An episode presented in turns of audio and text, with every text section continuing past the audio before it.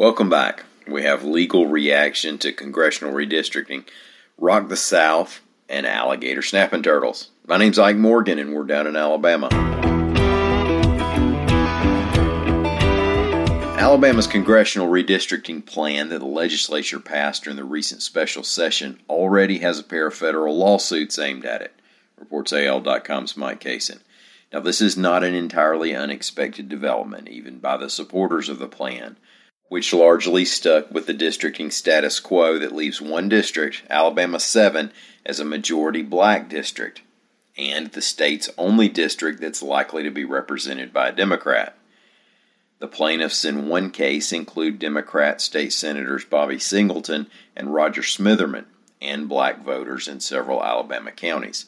The other suit is being brought by eight black voters in Alabama's Middle District. Both suits are similar in their claims that the way the districts are apportioned, they weaken black voting strength in the state by keeping so many black voters in Alabama 7 while dividing up many others in districts 2 and 6 so that those districts aren't competitive. Republican state senators Jim McClendon and Chris Pringle both have said that they expected legal action and that they feel the plan satisfies redistricting requirements and does not violate the Voting Rights Act. For the most part, we've seen the live concert and festival business have some really tough times the past couple summers. Even Rock the South in Cullman, which has experienced long term growth, was canceled in 2020 because of COVID 19.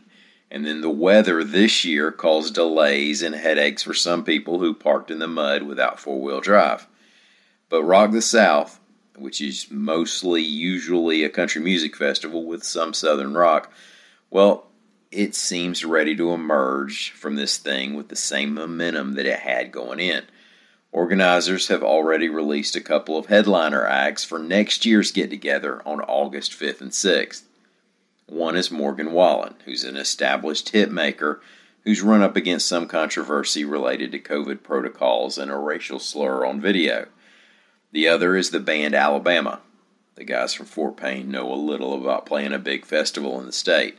Several other artists are also confirmed, including Alabama's own Jamey Johnson. Tickets for that festival go on sale today on the Rock the South website. And about all that mud. I mean, it'll be August. There's always a chance of mud in August. Organizers say they're spending more than a million dollars to improve site features, including parking and restrooms.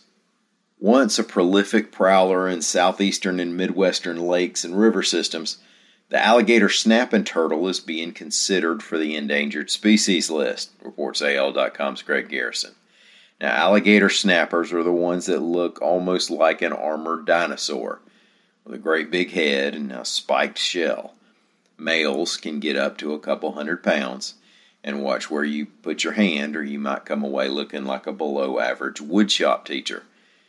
A review from the U.S. Fish and Wildlife Service showed decades of overharvesting the alligator snapping turtle for meat, both legally and illegally, as well as impacts from nest predation and fishing activities, have severely cut the numbers of alligator snapping turtles. Conservationists believe the species could be looking at extinction in a few decades if efforts aren't put into place to turn things around for the turtle. The Wildlife Service will hold hearings and accept input on the topic into early January. Thank y'all so much for listening. We'll be back tomorrow. Until then, stop by and see us anytime you can. We're on the internet at al.com.